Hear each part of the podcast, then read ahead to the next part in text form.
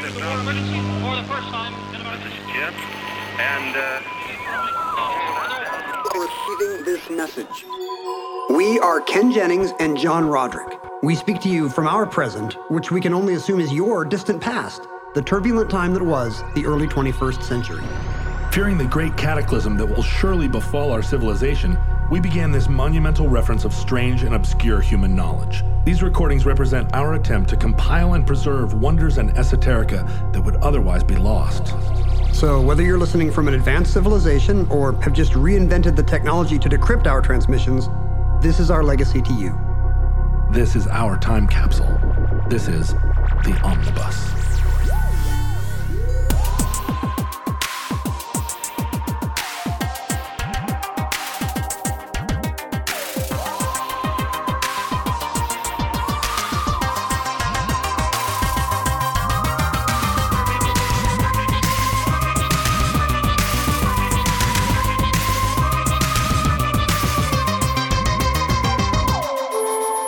Have accessed entry 1020.is1418, certificate number 26374. Queen Victoria's grandchildren. I believe there's quite a crowd outside waiting to hear the proclamation. Perhaps now would be a good time to uh, show yourself on the balcony. In the proclamation, I'm referred to as Alexandrina Victoria, but I do not like the name Alexandrina. From now on, I wish to be called Victoria. Queen Victoria. Do you anticipate having grandchildren? It's one of my fondest dreams. Really? You know, my, my kids are teenagers are getting there. Have you ever have you had the phenomenon? Do you have do you have friends with uh with grown kids? Yeah. Do they tell you how delightful it is that now their kids are actual adults they can talk to and uh you know have real relationships with? I've heard of this. I think it's bull. Really? Sure. Guess what? I already have tons of adult friends. I don't need my kids to turn into my other adult friends. I'm Right. good. Right. Like my kids were delightful because they were my kids. Right. And they would do fun childlike things with childlike joy and glee. And as they become adults, you feel like you're going to be like, ugh, these annoying adults. Even if they're great adults, I have plenty of adults. What I didn't have was kids. Right. And so that's where you get the parents that are just so desperately hungry to meddle in their kids' private and reproductive lives to give me grandkids. but you didn't have kids until fairly late. I mean, you weren't like having kids at 25, that's true. right? But I was 27 when my son was born. Interesting. I was not feeling ready for fatherhood. Uh-huh. Um, but it turned out I was actually pretty good at it. Like it turned out it was like the one thing in my life I actually felt. Did you have that experience with your daughter where you like this is scary, but I knew I would be good at it because I'd seen, you'd seen movies about fathers? well, no, I'd seen the incontrovertible proof that all kinds of people have kids.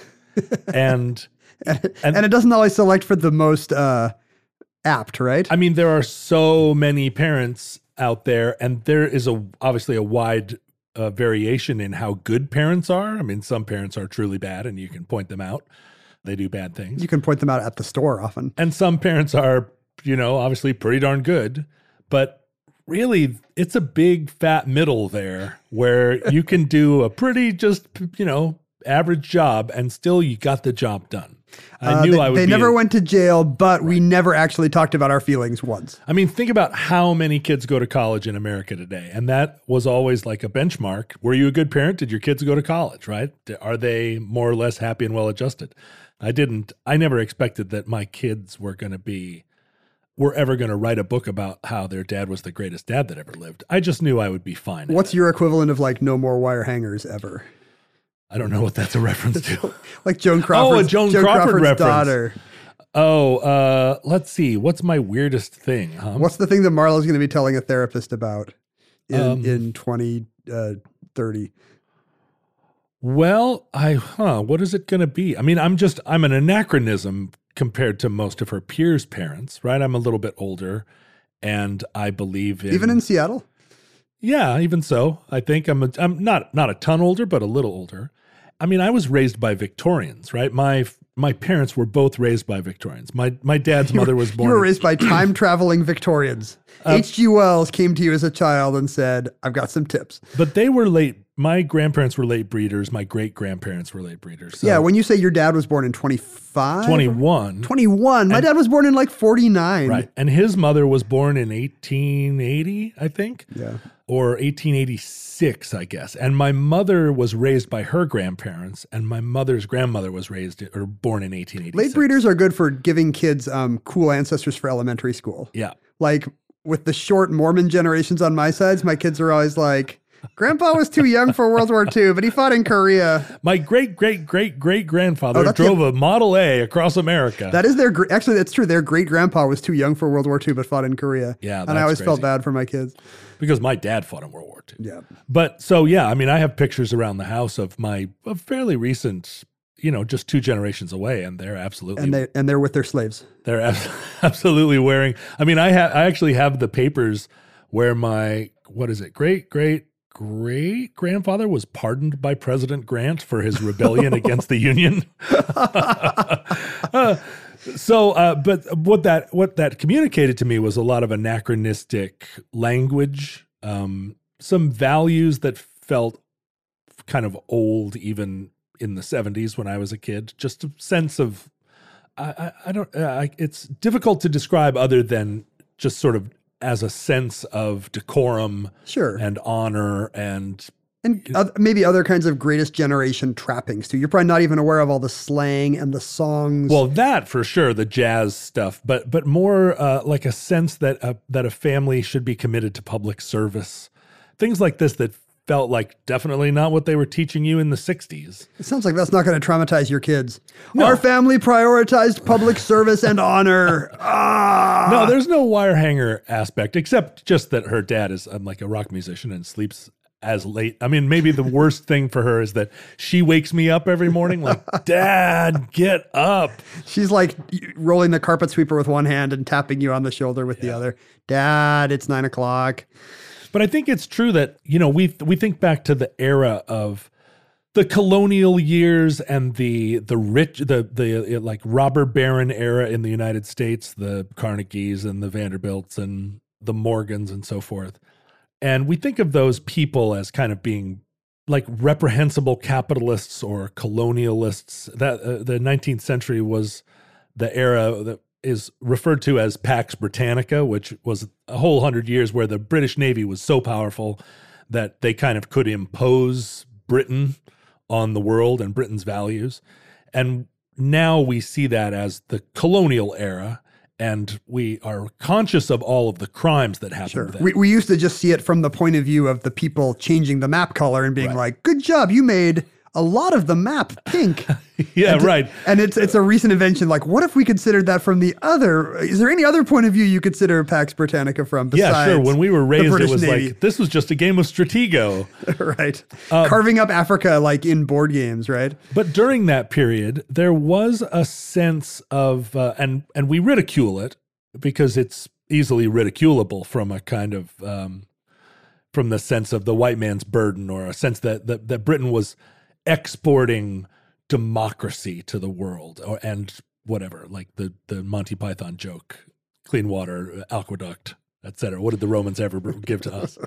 But you know, the the British Navy outlawed piracy on the open seas. Uh, Britain was the first Britain nation outlawed slavery. to outlaw slavery. Ahead of the curve, they were they were abolitionist hipsters. This was during that same period, but there was a sense that i in America too, that if you were extremely wealthy, that you you had a responsibility to become a a, a benefactor, right? You're the the the Carnegies and the Mellons and the although they were obscenely rich, there was an obligation as a, a millionaire or what we would think of as a billionaire now to turn that money back into public works. I would imagine we'll have a, a full omnibus entry about Carnegie free libraries Yeah. someday because, you know, basically every American got a library um, because Andrew Carnegie had more money than he knew what to do with.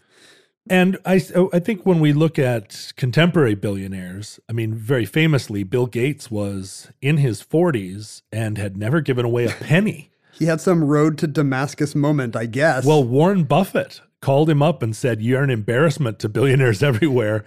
You're giving us a bad name. People love billionaires, but not you. and so he so Gates formed the Gates Foundation and became a great philanthropist. I guess you hit an age where you have to think about your legacy.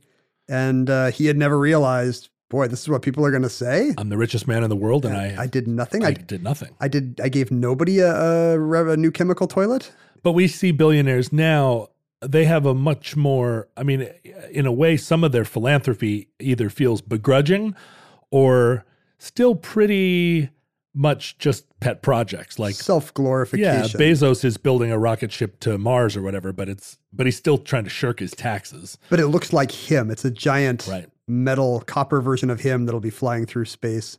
Elon Musk literally launched a Corvette into space with a what a dummy of himself in it or something, like with headphones on, listening to Maxell tapes. Is it because there was some gap where there were no good billionaires to live up to? The Depression created a generation that couldn't look up to uh, philanthropic Carnegie and Rockefeller types. So really, all they had was Bond movies to teach them how to be a powerful rich person, and that all went totally wrong. If there had just been like one nice billionaire One in the nice in the 40s and 50s, everyone would have been like, "Oh, you just got to build a lot of hospitals like this guy." But when you think about the Kennedys, when you think about the political dynasties of the United States from that same era, you know, the Kennedys were rich with bootlegging money, but whatever you think of Joe Kennedy's politics, he definitely charged all of his children with um, with the idea that they owed a lifetime of public service to the United States. And think of all the the boat shoe manufacturers they kept afloat.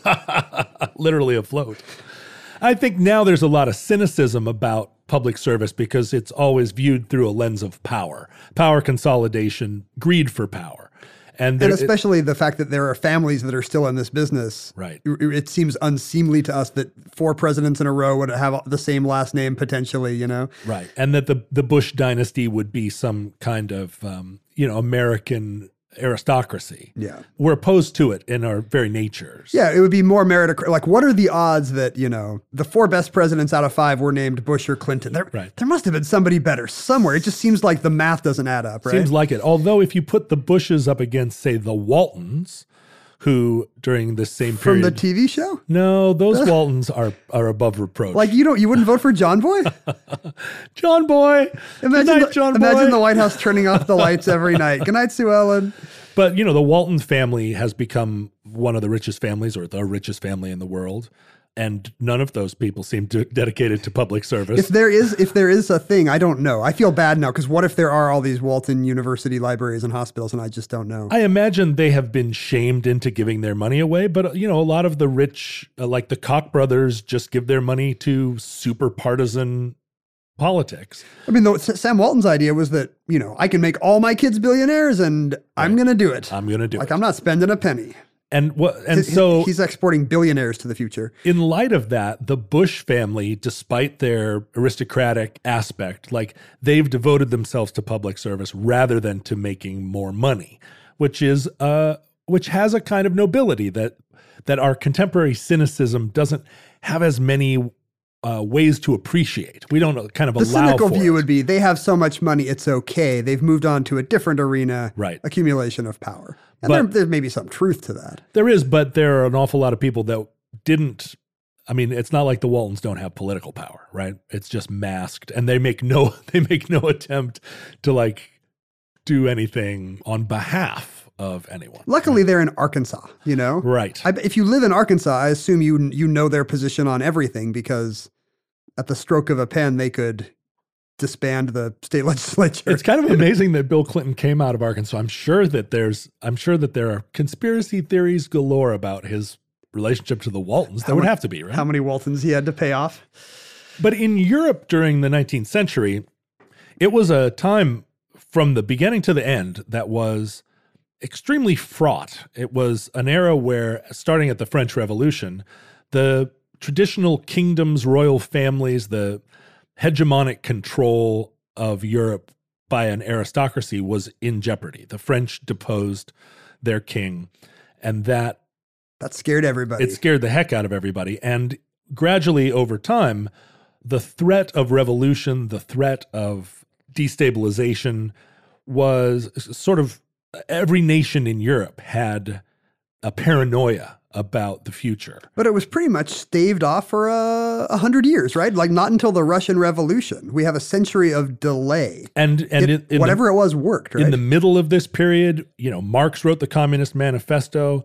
There was a, a period in uh, 1866 where there was the threat of collapse of all the royal houses, and they were shored back up. The fact that the Ottoman Empire was in decline really threw the balance of power in that whole region off because they'd been fo- so focused on the Ottomans, and then all of a sudden there was a power vacuum, and Russia was trying to fill it. It is funny how uh, you know you're only aware of this stuff in hindsight. You know now AP history teachers can give their kids a one sentence summary of the Ottoman Empire being the sick old man of Europe, Right. And the kid writes down destabilization. but in our era, it's funny to imagine some AP history teacher doing that in 50 years, God willing, Yeah. and being like, the decline of America is what destabilized. You know, is what led to China's rise. You know, it's not it, the narratives are not always so clear when you're in the middle of it. Yeah, and and and the rise of China in our own time has happened so fast and so dramatically that I think it's an example of a thing where we can see historical forces at work in real time. It's helpful too Yeah. if you're in the declining nation. Otherwise, you know, the British had very little idea because it happened so slowly. Americans are very aware. And, and the the I think the bold relief of it often causes us to forget that America still has the largest economy in the world by by a major factor, right? I mean, the the Chinese have a much greater import export economy, but we still are the um, the global hegemon. And uh, probably militarily as well. You know, a lot of the stuff about China that looks good on paper is a, you know, it's an army of of conscripts. Yeah, who they are- don't have an are- aircraft carrier. Right. So, but what was also happening in Europe at this time was, and th- these are things that often aren't really on AP history tests, is that at the beginning of the 19th century, there was no Italy. Italy was a, a confederation and a and often warring. Did, did the land just end at Switzerland? It did. There was a there was a big harbor you could there. sail straight from Greece to France. It was nice. It was a shortcut. yeah, it was great, and uh, there were there was no Italian language or culture or food. And All of that was gi- invented. And what on what day did this giant boot arise out of the sea with like Garibaldi holding a trident like Aquaman at, Yeah. its, at its heel? Actually, it was all funded by Olive Garden, uh, which was a company formed in Pittsburgh. No, uh, uh, uh, the Italians had never unified. They didn't think of themselves really as a single people. The Northern Italians and Southern Italians had less in common than the Northern Italian than the Northern Italians did with the Austrians. Which is still true today. Right. But they've got now they've got a national myth holding them together. And you know, that national myth was um, Napoleon set everything aflame in Europe. Uh, he- Literally. literally and He figuratively. walked around lighting things on fire. Napoleon had uh, he crossed Germany, what we think of now as Germany. I mean, he laid waste to Central Europe in such a way that the Germans, who also there was no Germany, there was Austria, there was Prussia, there was the Kingdom of Hesse, there were Schleswig Holstein? right and and uh, you know the Elector of Brandenburg. It's all electorates and palatinates yeah, right. as far as the eye can see. Um, they did not have any kind of sense of their own cultural unity. Germanness. And Napoleon made such quick work of them that he inspired a kind of nationalism in the Germans. Like, wait a minute, we're all Germans here. Why are we taking it? Why are we taking it from the French so badly? And and also the beginning in Italy of this sense of national identity that we need to we need to fight a war of independence. We need to put aside our old conflicts and become a people and a nation. We think of the Germans as being this cause of so much trouble in Europe in the 20th century. But prior to World War One, the the German national identity was still very much nascent. When it comes to meat, quality makes a huge difference in texture and taste. And even though it might be better for you and the environment, a lot of the higher quality meat you find at the grocery store is just too expensive for most people's budget. Thankfully, there's ButcherBox. ButcherBox believes everyone deserves access to high quality, humanely sourced meat at an affordable price. That's why each month ButcherBox ships a curated selection of the finest cuts right to your home. Choose from 100% grass fed and finished beef, free range organic chicken, heritage pork, wild caught Alaskan salmon, and sugar and nitrate free bacon. No antibiotics, no added hormones, just meat the way meat should be. And right now, you can get two pounds of ground beef and two packs of bacon absolutely free, plus $20 off your first box when you visit butcherbox.com slash iHeart or use the promo code iHeart at checkout. That's butcherbox.com slash iHeart or use the promo code iHeart at checkout. Today, we see royal houses as a a kind of a, a level above government as a way to create kind of a national myth and story and identity that that perseveres even as governments come and go, as they often do in Europe. I assume that was the case in the 19th century as well. It Uh, was, but the powers of minor nobility, there a, a duke held much more authority and sway. Like a duchy was a land in which a duke ruled autocratically or ruled as would a king, and a grand duchy obviously was um, was grander.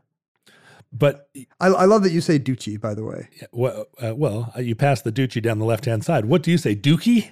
yeah, I say dookie. it's uh, it's the Green Day record. That was a great record. Not really. I think I just say duchy. Dutchy. Yeah, like, but that sounds too much like Dutch. Yeah, I suppose. Well, why don't you say Dutchy and I'll say dookie, Let's call the whole thing off. and uh, and we'll see who gets maddest about it on the internet. The problem is there's too many of them, right? If you've got all these dukes and princes, nobody can who can follow all that. It is complicated, and who follows it are the royal families, who are extremely concerned with primogeniture and um, It's not hypothetical to them. Like No. the, the it would not just be the doom of you know Sam Walton wants to make sure all his kids are billionaires, but you could literally submarine a country if the wrong syphilitic party boy took the throne, or if he didn't have the right spouse with the connections to the neighbor. It's all serious stuff. and in in a lot of cases your line of succession seems clear but there are an awful lot of pretenders to different thrones because there's so much intermarriage Plus more deaths, right? Today you can be, you know, Prince Charles is going to be in his 70s before he ever takes the uh, British throne, if indeed he does. Back then, the, the it would be like a baseball team trading players every season. You have no idea who's going to actually survive to, to their 20s. and the royal titles often were tied to land they were based actually in in possession of areas. You were the duke of of uh, lombardy and that meant that that was not something that was transferable. I mean famously the nation of liechtenstein the duchy uh, the duchy duchy of liechtenstein the liechtenstein family had never visited liechtenstein for i think a, a long period. The nation was sort of awarded to them but they all lived in vienna and weren't really aware uh, you know had no interest in going up to this weird mountain pass and they just it generated That's, income that's very relatable, actually. I, I also have no uh, interest in that. let me tell you liechtenstein's a very interesting place to visit i I mean i, wanna go wouldn't, there. I wouldn't want to move there but Uh, Great stamps. They have good stamps. It's a good place. You know, it's very Swiss there.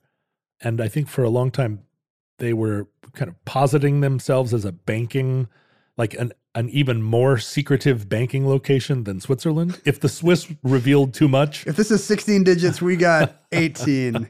and then I then they got in trouble. They got in trouble within a European context because they were sheltering so much money there. I think Liechtenstein is the place where uh, Prince Hans actually invites everyone over. He invites the whole country over once a year. Uh, Come over to the just to come over to the castle. Every, like literally everybody. It's like a barbecue that the whole anybody with a passport can come to. there aren't a ton of people there, and a lot of the country is just basically you would have to be a mountain goat to inhabit the land. Today, though, you know, it's funny how I, I remember as a kid just being very confused by all these British royal titles that seem to be connected to a place. Prince of Wales, Duke of Mhm. Cambridge, uh, you know, whatever. But in fact, it's all it's all just ceremonial and completely arbitrary. Like there's uh, the last Welshman to be Prince of Wales died in 1282, I think. Uh, and I know that hurts you as a Welshman to have to to think about how Prince Charles has been occupying your land for so long. Well, they did. They subjugated us under their Under his- uh, under his their, ears? their Savile Row boots.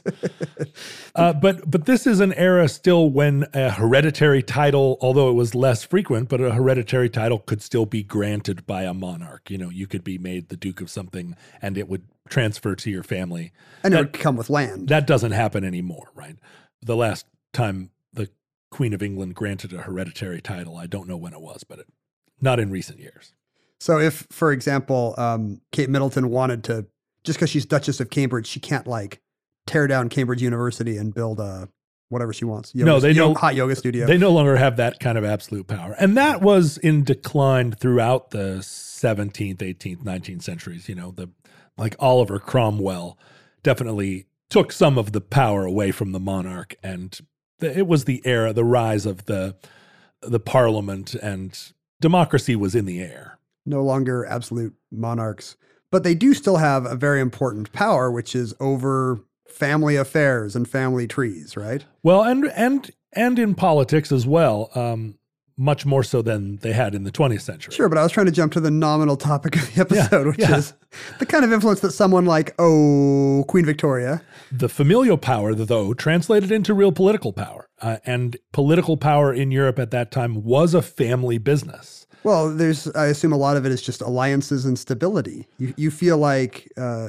France is not going to invade you if you can marry somebody off to a French noble, or France not being a good example here, but It, it's complicated, though, when everyone is related to everyone, because if everyone's related to everyone, it's not, it no longer really inhibits political problems, right? you need a few unrelated countries that everyone can still invade, right? I mean, if you read Shakespeare, just being related to someone does not keep you from wanting them dead. And this was the case in the 19th century that literally all the crowned heads of Europe were related and intermarrying. Well, so part of this Pax Britannica, this sense that now that the United Kingdom was the global hegemon, that their navy was capable of projecting their political power globally.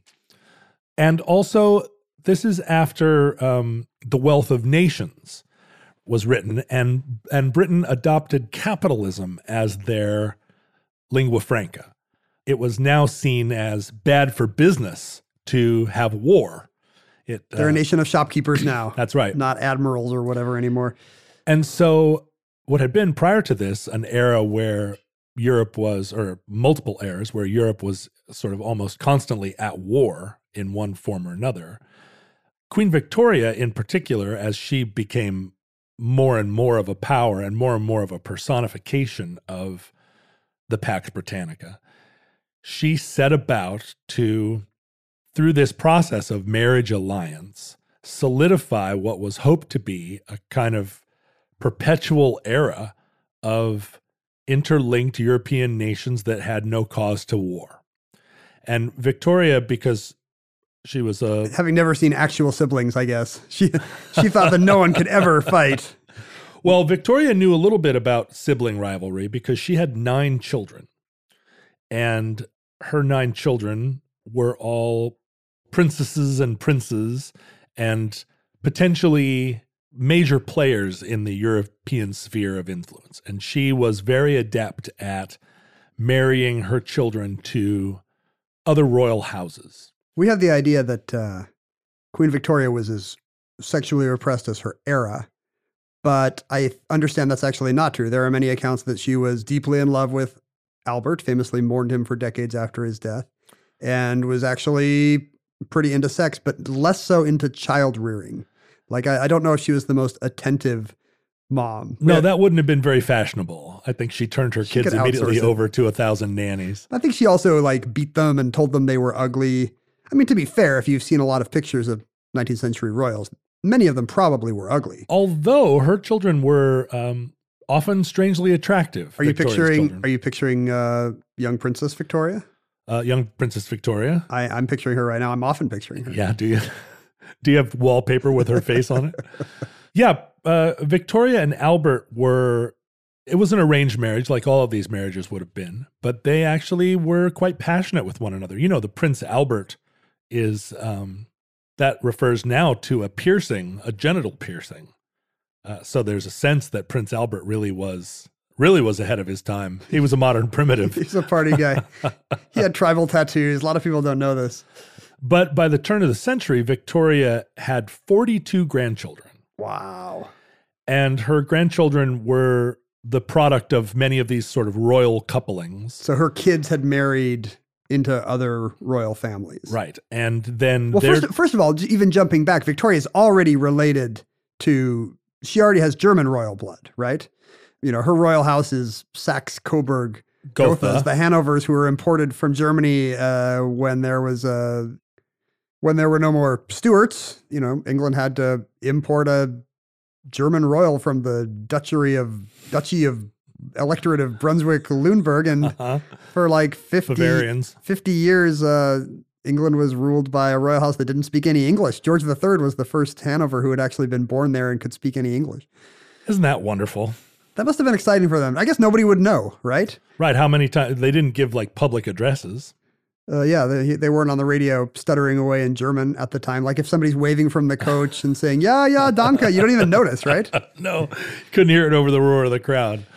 And Prince Albert was a was a Saxe Coburg Gotha that married Queen Victoria. So she married some kind of a cousin. They are all cousins. They're all cousins with one another. And there was no uh, stigma against this at the time. I think four of her grandchildren married first, cousin, or is it four of her children? Four, Four- four of her grandchildren married first cousins. Four of her grandchildren married first cousins. That's right. And I mean, her grandchildren included what became kind of the monarchs of a great number of nations. Like her grandchild Maud was Queen of Norway. Uh, her grandchild Marie was Queen of Romania. Uh, one of her grandchildren was Lord Mountbatten, who famously lived into unto the 60s and was murdered by an IRA bomb. That could maybe be an omnibus. Uh, yeah, it should be. Uh, Victoria Eugenie was Queen of Spain. She had connections to the, I mean, like direct family connections to the royal houses of almost every nation in Europe. The Danes, the There would really be no expectations that your uh, your king and queen would be locally born and raised like there is today. You know, you you would expect it to just some some Greek to appear someday. well, it's very similar to the fact that very few of the Seattle Mariners were born and raised in Seattle, right? They're all recruited. It is like sports teams where you're like, I love this guy. He's Seattle, and then he gets traded, and you're like, I hate that guy. He's Minnesota now. but wait, But you, wait. you loved him like a day ago. But most interestingly, I think for the purposes of this show, for the purposes of this concert, uh, Victoria had two grandsons who became the heads of major royal houses. One of them was what you would think of naturally uh, King George V of the United Kingdom. Only because his, only because his older brother died. Only right? because his brother uh, Albert Victor, who was a very dashing figure, and was everyone was looking forward to him being the king of England, and he died of a of a flu, basically pre pre 1918 flu pandemic. He died of a 1880s flu pandemic, leaving his younger brother, who was only a year younger, uh, to become King George V. I think um, Queen Victoria had her concerns about Albert Victor. You know, as, as cut, he cut such a dashing figure. Yeah, he he's- also cut a swath through, you know, every bordello in Europe. He was pretty sw- swashbuckling. He was one of these syphilitic party boy types, and in fact, he's the only one of Queen Victoria's grandchildren who is suspected of being Jack the Ripper. One, one of the many conspiracy theories about Jack. I mean, in these, you know, for these ripperologists, it's never just going to be some normal guy, some butcher, or some East End butcher or something. It's always going to be somebody with lots of historical record about him to study. And I guess there is some uh, anecdotal evidence tying the Duke of Clarence to the uh, the murders in East London. really. I mean, he may have had the, you know, if he if he's crazy with syphilis from the time he's 16, he has means, motive, opportunity. Are you sure that he's the only grandson of Queen Victoria that was suspected of being Jack the Ripper? You said that as though, as though. Do you have another theory? I'm I'm willing to entertain pretty much any theory about royals killing prostitutes. I don't know. I mean, the uh, Like, do you think it could have King been? George V. What if it was Maud, Queen of Norway, who did it? Well, it's it's funny because we think of these alternate histories, right? Like uh, Assad in Syria, his original, the, the- his heir was um, his oldest son Bassel, who was a playboy, and everyone thought, oh, this guy, you know, he's not fit to take over the house of of Assad, and he ended up dying in a playboy style car crash, and then his son Bashar, who was like a mild mannered ophthalmologist. Yeah, he's an eye doctor. Uh, and everyone thought, oh, what a, you know, this guy, This like, will liberalize the Middle East. This is going to be great. thank goodness this guy came along instead of that darn Playboy. Thailand has the issue right now where they they just worshipped their previous king. You know, Sure. pictures everywhere. It's against the law to say anything but nice about the guy, which is why we're not going to. Nope. I don't want the Thais and the Scientologist after us. Nice king of Thailand. But he, you know, can't live forever. And when he when he died at an advanced age, I think he was in his nineties. His Playboy son Playboy took son. the throne, and now, you know, don't put up any footage of that guy because he's going to be doing something goofy and it's against the law. Yeah, really, really hard to worship him as he as he wrecks Porsches or whatever he's doing. Queen Victoria was very worried about, uh, you know, she had the, uh, you know, if Albert Victor did not take the throne, this Playboy, his younger brother, um, King Prince, George. Prince George, the future George V, Yeah. was quite the opposite, just a stay-at-home homebody who just loved his stamps and loved his his target shooting. Super mild mannered and super. It seems like just an uncomplicated man. So she was just very worried. Like, am I even going to be able to marry Mister Stamps off? I mean, at the at the time, it's not clear who's gay because nobody can come out. Right. But obviously, if you have forty-two grandkids, you know some of these Certain some of these princes are not interested in marrying a woman at all, right? At least five are gay. and we don't even know who it is. Um, and so, yeah, Victoria had a very hard time finding a, a princess who would, uh, you know, talk stamps and uh, shooting with Prince George. She, but she was a very active matchmaker. I think, you know, she she took all this very as one of her most serious duties. Well, if you think about what was, I mean, when she wasn't overseeing the Royal Navy out Captain Aubreying around, eliminating the Barbary pirates and I don't think she was on the pirate ship just just because that happens in Gilbert and Sullivan operettas. I don't know how much she was actually uh, on the boats. Well, she was managing the the British royal family pretty successfully, but her oldest grandson was uh, a young man named William, who was heir to the throne of Prussia and ended up becoming Kaiser Wilhelm II. That's so crazy. So here she has two grandsons, uh, one of whom is the King of England and one is the Kaiser of Germany. And these were nations that were in a struggle now that Germany had, or rather that Prussia had become a kind of not only a unified nation, but Prussia had ascended to being the um, the nation of the Germans. Austria had always been the most powerful Germanic empire in yeah, they Central ran Europe. Central Europe. But uh, that Austria was in decline.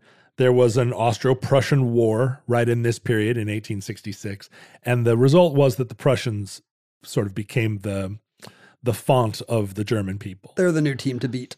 And uh, Kaiser Wilhelm takes control, and now it would appear that Queen Victoria's machinations actually were working as she intended, working to solidify Europe because their familial bond would relieve some of these dynastic struggles and the this the these struggles of empire. These two rival empires are now both being run by first cousins. And it's funny since you mentioned counter alternate histories. Uh, you know, imagine a world in which Victoria only has the one child. I think Victoria is Will is Wilhelm's mother. right. And what that means is he would have inherited the British throne as well.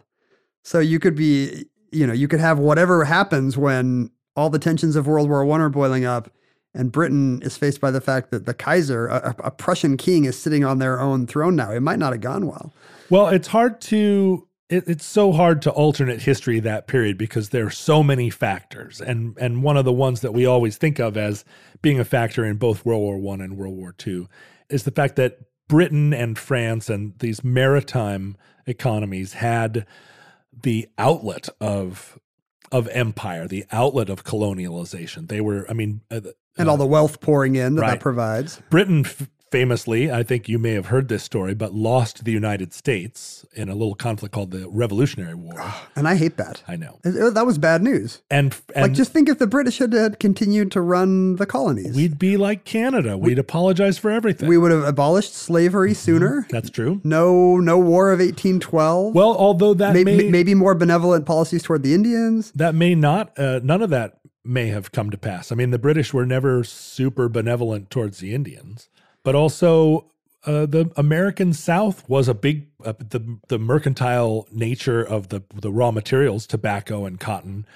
Uh, although Britain eliminated slavery Yeah, in what the if they 1800s, what if they wouldn't have had the clout to do it? and we but but the American South was feeding the mills and the uh, bordellos of the United Kingdom and they turned a blind eye to the slavery because it was so profitable to trade with the southern states. So who knows what how they would have navigated that.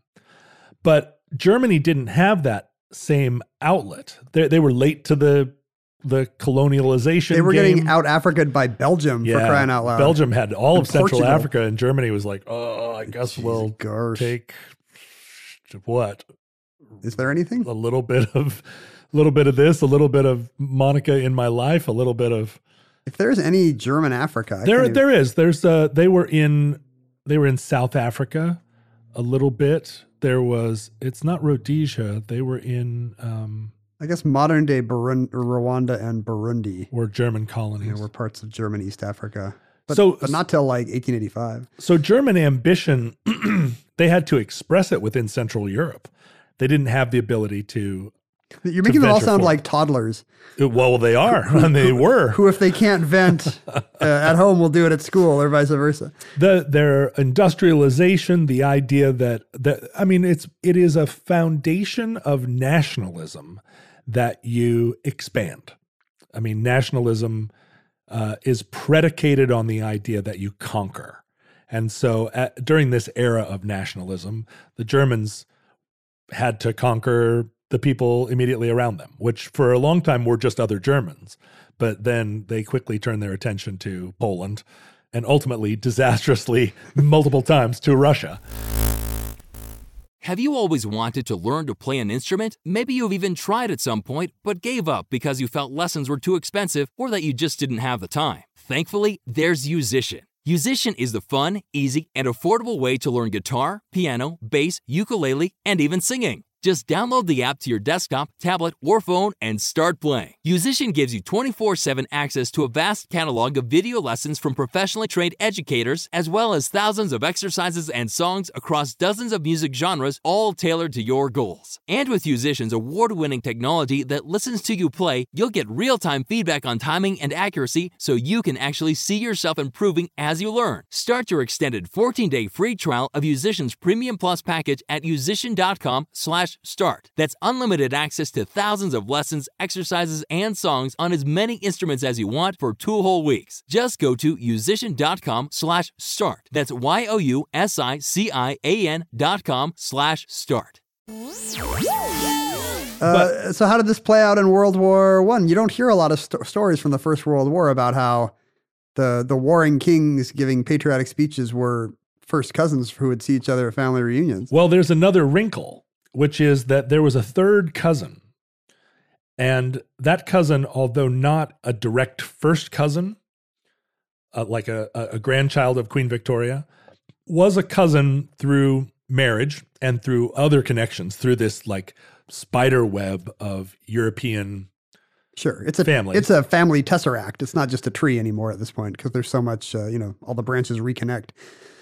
Um, the third cousin was none other than Tsar Nicholas of Russia, who was also a cousin of the Kaiser and the king. He yeah he married a let's see he married a Danish princess whose sister had married Kaiser Wilhelm, right?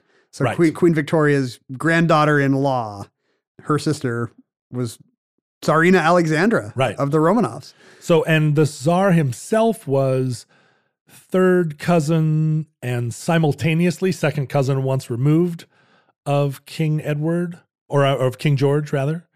Uh, so they were all quite intimate with one another.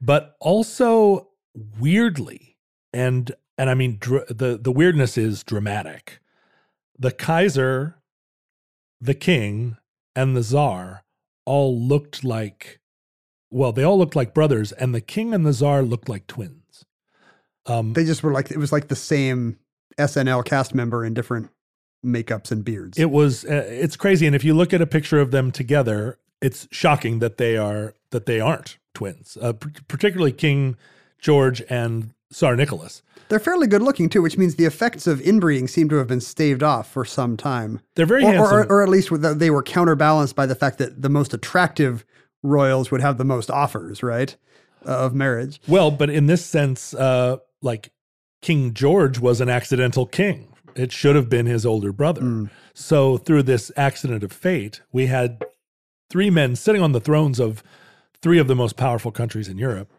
and they're all very similar in age, and they all look very much like one another. and all very close to Victoria. She was a doting grandmother, and they vacationed together, and all were personally very devoted to her. And so during the, this period, They're like the Rat Pack. they really were. And King George and Tsar Nicholas were very bonded to one another, extremely close personally. There are innumerable instances of them vacationing together. They loved to put on fancy military uniforms and pose with one another. They were conscious of and very pleased with the fact that they resembled one another so closely. Uh, and the the odd man out in this case was their older cousin, Kaiser Wilhelm. Oh, is he like the cousin that nobody wants to show up at the family reunion because he's gonna, just going to be yelling and breaking stuff? He was bitter and angry and frustrated. Wilhelm was the oldest, but he was born with a a, a withered hand Ah. and was very uh, self-conscious about it. And during this time, of course, that was it was regarded as a sort of evidence of a flaw. Sure, in his it's, it's like a divine blight. Like, Right. why did God, you know, Richard III is like, well, if I'm going to be hunched over, I'm going to play a villain then. Why not? And he, uh, maybe even more than the others, loved Victoria personally and was devoted to her.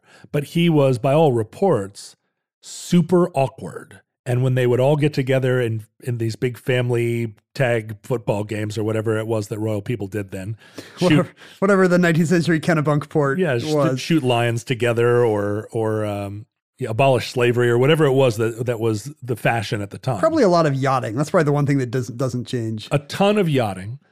Wilhelm was always to the side. And he was very conscious of it, and it made him angrier. So this seems like, you know, something that was intended by Queen Victoria as a way to bring Europe together, to put a bunch of cousins on all the thrones of Europe, may actually backfire if the cousins don't get along. Because you just add family dynamics to whatever his ministers are telling him about foreign policy. Right. A tremendous boon if Queen Victoria is alive. And during her Ah. life, all of these cousins remained faithful to her. She's like the Kaiser whisperer. She was. She was. She kept the the German ambitions somewhat muted by just the fact that she didn't want uh, any arguments over the dinner table. But Victoria only lived till 1901. Only. She did great. She did pretty darn What- good. How long did you want her to live, John? He, she, That she woman did, gives and she gives. she did okay. I mean, it's not. She didn't live to be like 900 like Methuselah. I mean, Is that what you were hoping for? yeah, the Bible. The Bible has all these hot shots that live hundreds of years. Make- she only making lived, us feel bad about ourselves. She only lived to be 81, although an impressive reign. 81 in uh, 1901. That's like living to be 160 today. That's really good.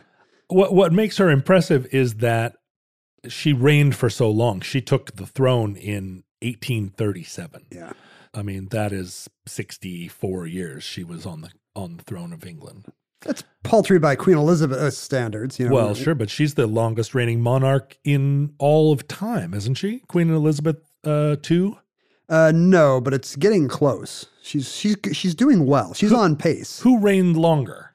Well, as we record this in your distant past, uh, Queen Elizabeth still has Queen Elizabeth. Queen of Wibbaboof? I, I, it turns out I've never said that word. Is that right? Is that how you say it? Queen of Wibbaboof? Uh, it still has about six year, five or six years to go before she passes uh, Louis the Fourteenth, the Sun King, Oh, the Sun of King. France, who reigned so long that I think he was replaced by his great grandson. Oh, there's also a Liechtensteinian uh, ruler, Johann the Second, who ruled Liechtenstein. Johann the Good, Uh-huh. luckily. Ah, that's nice. You don't want the ter- you want Ivan the Terrible ruling that long. He ruled Liechtenstein between 1858 and 1929. Whoa. Wow, Civil War to Great Depression. And uh, Queen Elizabeth is still three or four years away from his record. Well, so- I'm rooting for Elizabeth, although I don't know if she's going to make it another seven years. It would be funny if she outlived uh, Prince Charles. The poor guy's just waiting and waiting. oh, poor Charles. She messes up his life with her weird parenting, and then he never He takes his- the throne. Spent his whole life in that same double-breasted blue blazer with the brass buttons. The uh, Queen Elizabeth and Prince Philip, her husband, are both descendants of Queen Victoria. Him on, I assume, through the Greek To the royal Greek side. family. That's right.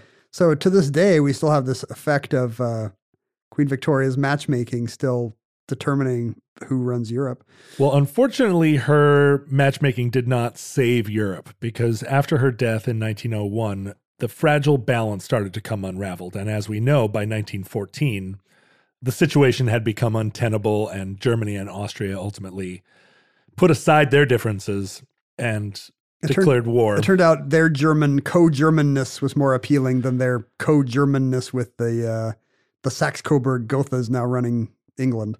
But during the during World War One, three of the main belligerents were these three cousins who were leading nations. Um, the Saxe Coburg Gotha name did not play very well in the House of Hanover. Didn't play very well in England public opinion at the time, and so they changed the family name to Windsor in order to give it a more British vibe. I love the idea of branding, like getting a consultant in there and being like, "We've tested Windsor. It goes very well. It means nothing. It's not German." it comes from just yeah, it's just a little game we play. I assume the castle predated, like they they're named for the place where the castle was, and not the other way around. Yeah, they took the name from the castle, not the castle from the family. So they just wanted something that really connoted English countryside. And Windsor. hey, how about this castle where the monarch king has lived for 800 years or whatever? Uh, well, it was ma- many things. You know, there was all this anti-German propaganda during World War One, so that was the time also when German shepherds got renamed Alsatians Uh-huh. because it would be unpatriotic to own a German dog. Well, uh, the World War One really, uh, in large part, was a product of Kaiser Wilhelm's like bad stewardship. That was a result of his. You could make a case the frustrations of having grown up as the unloved cousin. He had a kind of bumbling foreign policy. He was very autocratic. He believed, as his grandmother did, that his familial relations with these cousins would prevent them from actually going to war. He thought that So he thought he could push the envelope. he And, could. he uh, did. He tried to build up the German navy to compete with the English, partly probably just out of uh, competitive spirit with his first cousin. And he was then unable to manage the war effectively, although he tried to retain like authority over the Prussian army. Um, by the end of the war, he was just a shadow Oh, is that right? He was no longer calling the shots by the end of the war. No, no, it became sort of Hindenburg became the de facto leader of the Germans, and he was uh, he was depressed, he was bitter, he was defeated, and at the end of World War One, he abdicated, and there was no longer a monarchy in Prussia or in Germany. So he was the last of his line. He Or Russia, for that matter. well, and that's the other thing. Halfway through World War One, the Russian Revolution happened, and Tsar Nicholas was deposed and then ultimately killed. And his wife, who was Queen Victoria's grandchild and the mother of Anastasia, they were all executed next to a railroad track. So was Anastasia, I think, despite Well, despite our our fondest hopes. it depends. There are some theories that she married George Th- uh, Soros and then faked the moon landing. But so the only monarchy of those three to survive World War One was the English monarchy. George V continued to rule the land until his Wisely and well. uh, wisely and well until his eldest son took over for just a brief For a few minutes, a brief period before again his second eldest became another beloved chain smoking king. And this began an era where a lot of the royal houses of Europe that were staffed by the progeny of Queen Victoria gradually fell into ruin and then those countries became well not all democracies unfortunately a lot of them became autocracies of a different kind a 20th century kind It's funny that this idea we have today that the same tiny group of people actually is running everything and calling all the shots was true back then. I mean, this is kind of the ultimate example. Three of these kids running around on vacation and then growing up to run Europe. You know what I would like to see is some kind of um maybe a Terrence Malick style movie that intercuts all the diplomacy and geopolitics of World War One with kind of sunny gossamery flashbacks to all these kids running around their vacation homes with toy swords, yeah you know, and, and toy horses whacking at each other, and then flash forward to the trenches. This would be good. really literally true and many of the descendants of these deposed leaders lived until the you know late in the 20th century. I mean, I'm sorry, the immediate descendants. So like the sons and daughters of Victoria's grandchildren continued to be active in European politics and gradually now there are very few royal houses that still exist. Denmark, Belgium, the Netherlands. There still is some intermarriage. I remember when I lived in when I was living in Spain, everyone was everyone loved that the the Spanish king had married this beautiful Greek queen, and uh, they were hoping that the maybe the infantas would marry royalty, although it doesn't always happen anymore. Well, and we'll uh, we'll have another episode, hopefully not immediately, but one on some of the royal houses in Europe that are still sort of pretending to their their long ago dissolved thrones. But we'll save that for a future entry. Queen Victoria's last surviving grandchild was Princess Alice, the Countess of Athlone, who died, any guesses? I'll take a shot at this. 1990. Pretty close, 1981. And uh, her last great grandchild also passed away very recently. Um, in 2012, Carl Johan Bernadotte, the Count of Wisborg, died, and he was her last living great grandchild as well. So, you know, the world can definitely still be shaped by the decisions and uh, matchmaking uh, yentaism of Queen Victoria, but uh, it can't literally be shaped by her grandchildren and great grandchildren anymore. Well, it is true that we that it's so common to imagine that the world is being run by uh, unseen hands and alliances between powerful families and people that who live in a rarefied air that the rest of us can only imagine. But this is from a time when it was all right out on the table. Um, it wasn't a secret at all. It wasn't a secret at all. You just assumed every famous person was every other famous person's cousin. And that concludes Queen Victoria's grandchildren. Entry 1020.is1418, certificate number 26374, in the omnibus. Futurelings, we hope that social media in your day is just as extinct as the House of Saxe Coburg Gotha.